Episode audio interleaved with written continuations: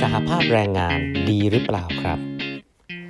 สวัสดีครับ ท่านผู้ฟังทุกท่านยินดีต้อนรับเข้าสู่แบบทัดครึ่งพอดแคสต์สาระดีๆสำหรับคนทำงานที่ไม่ค่อยมีเวลา เช่นคุณครับ อยู่กับผมต้องกวีวุฒิเจ้าของเพจแบบทัดครึ่งนะครับครั้งนี้เป็น EP ที่ 961 แล้วนะครับ ที่มาพูดคุยกันนะครับก่อนอื่นอนุญาตประชาสัมพันธ์นะฮะพรุ่งนี้นะครับสองทุ่มนะครับผมจะมีไลฟ์สัมภาษณ์นะครับพี่เจี๊ยบปัทมานะครับพี่เจี๊ยบเอ่อเป็นตัวเรียกว่าเป็น MD นะครับของ IBM Thailand นะครับปัจจุบันแล้วก็พี่เจี๊ยบเคยทำงานอยู่ที่ Microsoft นะเคยทำงานกับ Bill Gates นะฮะเคยทำงานกับ Steve Ballmer CEO ของ Microsoft นะครับ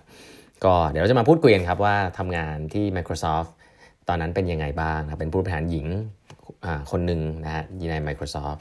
แล้วก็จะมาพูดคุยว่ามาอยู่ที่ IBM เป็นยังไงบ้างนะครับบริหารเอ่าบริษัทเทคโนโลยีขนาดใหญ่นะครับ ก็สองทุ่มครับ มาเจอกันได้ที่เพจแปดบรรทัดครึ่งครับ วันนี้ผมจะเล่าต่อนะฮะหนังสือ Raging 2020 นะฮะ วันนี้จะมาพูดคุยกันถึงประเด็นนะครับของคนงานนะครับ หลาย ๆ ท่านเวลาได้ยินว่าสาภาพแรงงานแล้วรู้สึกไงบ้างครับคำว่า union คงจะรู้สึกถึงคือแม้แม้แม้กระทั่งผมว่าเราเป็นพนักงานในยุคนี้เนี่ยเอ่อบริษัทเอกชนนะเรายังรู้สึกเลยว่า อืมถ้าองค์กรมีสาภาพแรงงานเนี่ยมันก็จะดูโบราณโบราณนิดนึงนะครับแล้วก็ไม่แน่ใจว่า มันจะปรับตัวเข้ากับโลกยุคนี้ได้หรือเปล่านะแล้วก็ใครที่ทำงานเป็นผู้บริหารประมาณนึงก็จะรู้สึกว่า อืมถ้ามีสาภาพแรงงานบางทีแล้วการตัดสินใจร่วมกันเนี่ยทิศทางมันไปคนละทางนะบางทีบิสเนสจะไปทางนี้ แต่สาภาพอาจจะอยากจะได้ตรงนั้นตรงนี้เพิ่มเติมนะครับ ก็จะทำให้ธุรกิจเดินไปได้ไม่ดีหรือเปล่าอะไรอย่างนี้เป็นต้น ซึ่งผมวิธีคิดนี้ไม่ผิดนะครับ แต่หลายองค์กรก็ยังมีสาภาพอยู่แล้วผมว่ามันไม่ได้มีข้อเสียหรือข้อดีอย่างเดียวครับมันมีทั้งสองอย่างแน่นอน หนังสือเล่มนี้เนี่ยย้ำอีกทีนะเน้นถึงประเทศอเมริกานะครับแต่เขาก็เล่าให้ฟังครับว่า จริง ๆ แล้วสหภาพเนี่ยที่ที่หลายๆคนบอกว่าปัจจุบันเนี่ยมันไม่ค่อยมีแล้วเนี่ยจริง ๆ มันมีประโยชน์มากๆเลยนะครับในยุคหนึ่งนะฮะคือในยุคหลังสงครามโลกครั้งที่2เนี่ยเป็นยุคที่ทุกคนเนี่ยปักกัดตีนถีบเศรษฐกิจซบเซาเชื่อไหมครับว่าหลังจากยุคนั้นเนี่ยถ้าการที่มีสหภาพเนี่ยฮะมันช่วยให้คนที่มีรายได้น้อยเนี่ยลืมตาอ้าปากได้ครับ เพราะว่าสหภาพเนี่ย การเรียกร้องจากคนตัวเล็กๆเนี่ยมันทำให้เป็น safety net นะครับเป็นโครงสร้างพื้นฐานสารณูปโภคพื้นฐานที่ทำให้คนเนี่ยสบายใจที่จะใช้ชีวิตแล้วก็ทำงาน แล้วก็สามารถลืมตาอ้าปาก การที่คนรายได้น้อยขึ้นมาเป็น middle income ได้เนี่ยเกิดจากสหภาพแรงงานเลยนะครับ อันนี้คือในยุคนั้นนะเพราะว่าในยุคนั้นเนี่ยต้องนึกภาพว่ามันไม่มี standard ใด ๆถ้ามีนายจ้างที่มีเงินเยอะมากๆเนี่ยแล้วลูกจ้างที่แบบไม่มีโอกาสที่จะมีปากเสียงเนี่ย ก็มีโอกาสจะเกิด inequality แล้วก็การเอารัดเอาเปรียบเยอะมากนะครับ การมีสหภาพเนี่ยเป็นการการันตีในเรื่องสิทธิพื้นฐานบางอย่างของมนุษย์นะฮะเขาบอกในยุคนั้นเนี่ยการมีสหภาพเนี่ยพูดง่ายว่าทำให้เกิด middle income เลยนะฮะทำให้เกิด wealth middle income เลยทำให้คนเนี่ยสามารถที่จะตั้งใจทำงานนะครับ แล้วก็เก็บเงินนะฮะแล้วก็มีสิทธิพื้นฐานที่ทำให้เขาสามารถใช้ชีวิตได้นะครับ เขาบอกในยุคนั้นเนี่ยเขาเรียกประมาณสักช่วงประมาณ 20 ปีนะครับหลังจากมีสงครามเนี่ย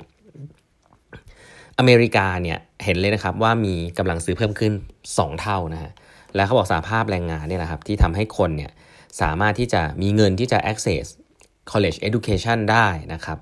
สามารถที่ทำให้คนเนี่ยมี paycheck ที่มั่นคงนะครับไม่ได้โดนเอารัดเอาเปรียบ หรือว่าไม่มีความไม่แน่นอนของชีวิตนะครับ ทำให้มี condition ที่ปลอดภัยในการทำงานด้วยนะครับพายุนั้นเป็นยุคปฏิวัติอุตสาหกรรมด้วย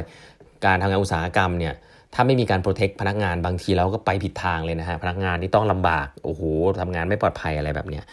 ก็ทำให้มีสุขภาพที่แข็งแรงนะครับ มีเพย์เช็คที่มั่นคง มีประกันสุขภาพนะครับ ที่เวลาป่วยไปเนี่ยก็มีประกันตรงนี้ที่ดีนะครับ แล้วก็มีบำนาญนะฮะ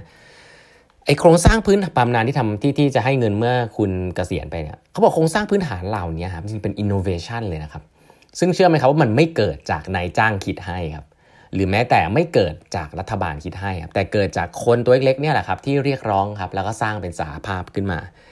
ยุคนั้นเนี่ยต้องบอกว่าสหภาพแรงงานทำให้คนตัวเล็กๆลืมตาอ้าปากได้จริงๆนะครับนั่นคือยุคนั้น ทีนี้ผ่านไปเนี่ยผมว่ายุคที่มันเป็น capitalism มากๆ ที่เราคุยกันมาตลอดเนี่ย ก็นึกภาพเขาองค์กรต้องทำเพื่อผู้ถือหุ้นใช่ไหม shareholder คือ ultimate ถ้าเกิดคิดแบบนี้ปุ๊บเอการจ่ายเงินพนักงานสหภาพแรงงาน ถ้าพูดถึง short term นะองค์กรที่ดูอะไร short term เนี่ยก็จะบอกว่ามันเป็นต้นทุนครับต้องใช้คำนี้แหละพนักงานเนี่ยปฏิเสธไม่ได้หรอกครับ จะพูดให้มันดูดียังไง ถ้าเกิดผู้บริหารหรือว่า shareholder มองอะไรสั้นๆ ใช้คำนี้แล้วกัน ก็จะมองพนักงานเป็นต้นทุนกันหมดนะครับจะจะเคยได้ยินคำนี้ ต้นทุนแพงบ้างละต้นทุนถูกบ้างละแต่ก็การมีสหภาพเนี่ยถ้าเขาเรียกร้องเรื่องเงินเดือนปรับขึ้น สวัสดิการดีขึ้น ก็เป็นต้นทุนครับถูกต้อง แต่ถ้าเกิดว่าเรามองเป็น long term นะครับ long term ว่าพนักงานกลุ่มนี้จะสร้างอะไรให้กับองค์กรได้บ้างเนี่ยในยุคของ innovation เนี่ยจริง ๆ แล้วพนักงานเนี่ยแหละ ก็จะเป็นส่วนสำคัญที่จะช่วยสร้างสรรค์ธุรกิจใหม่ๆ ให้กับบริษัทในอนาคตได้อะก็ต้องพูดแบบนี้เนาะทีนี้ก็ต้องคือว่าคุณเชื่อแบบไหนละกัน แต่ในยุคหนึ่งของ capitalism เนี่ย เชื่อเหลือเกินครับว่าพนักงานเนี่ยเป็นต้นทุนฮะแล้วการมีสาภาพแรงงานเนี่ยที่เขาเรียกสาภาพแรงงานเนี่ยในบางที่เนี่ย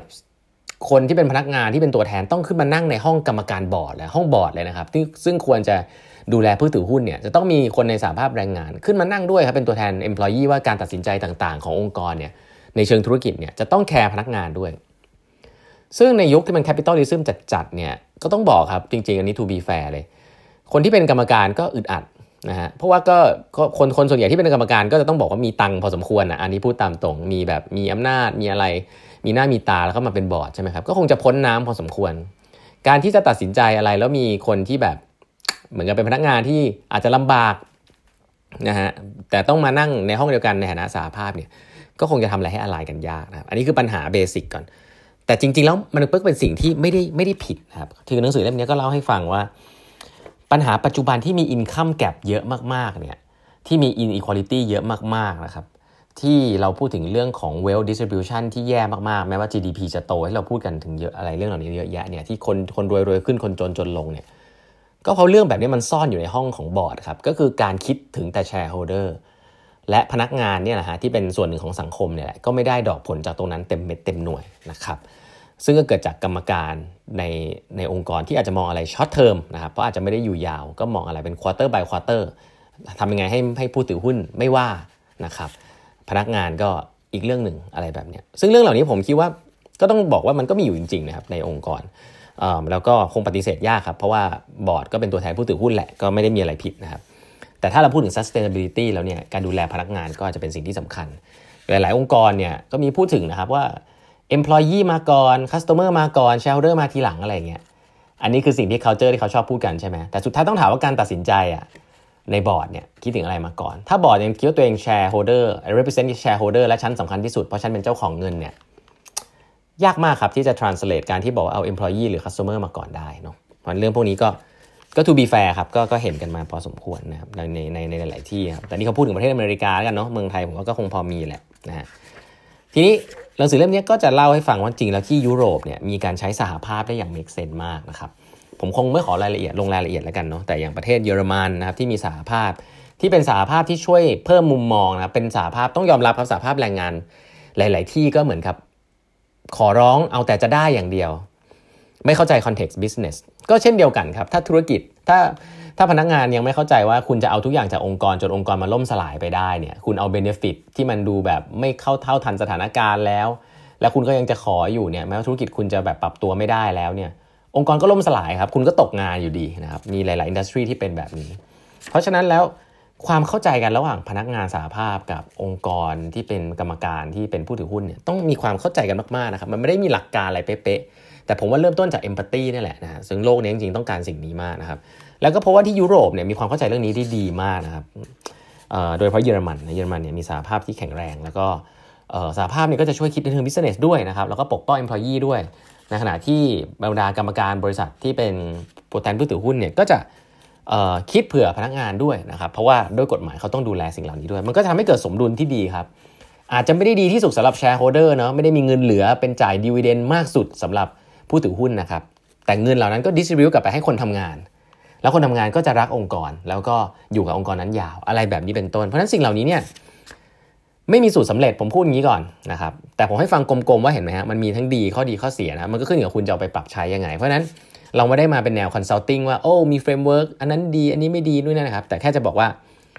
เนี่ยมันคือวิธีคิดนะครับแล้วก็หนังสือเล่มนี้ผมว่ามอบวิธีคิดเหล่านี้ได้ดีว่าเออทุกอย่างมันมีหลายมุมจริงๆนะครับเพราะฉะนั้นเราอย่าเพิ่งปักใจว่าแบบไหนดีกว่าแบบไหนละกัน แต่ก็มีตัวอย่างที่ดีแล้วก็ work ทั้งคู่นะครับแต่หนังสือเล่มนี้ก็ต้องยอมรับว่าก็จะจะเกียร์มาฝั่งหลังๆเนี่ยจะเกียร์มาฝั่งที่แบบคงไม่เชื่อใน capitalism ที่จ๋าเกินไป shareholder อย่างเดียวคงไม่ใช่ละนะครับอะประมาณนี้วันนี้เวลาหมดแล้วนะฮะฝากกด subscribe แบบบรรทัดครึ่ง podcast ด้วยนะครับ แล้วพบกันใหม่วันพรุ่งนี้ครับ สวัสดีครับ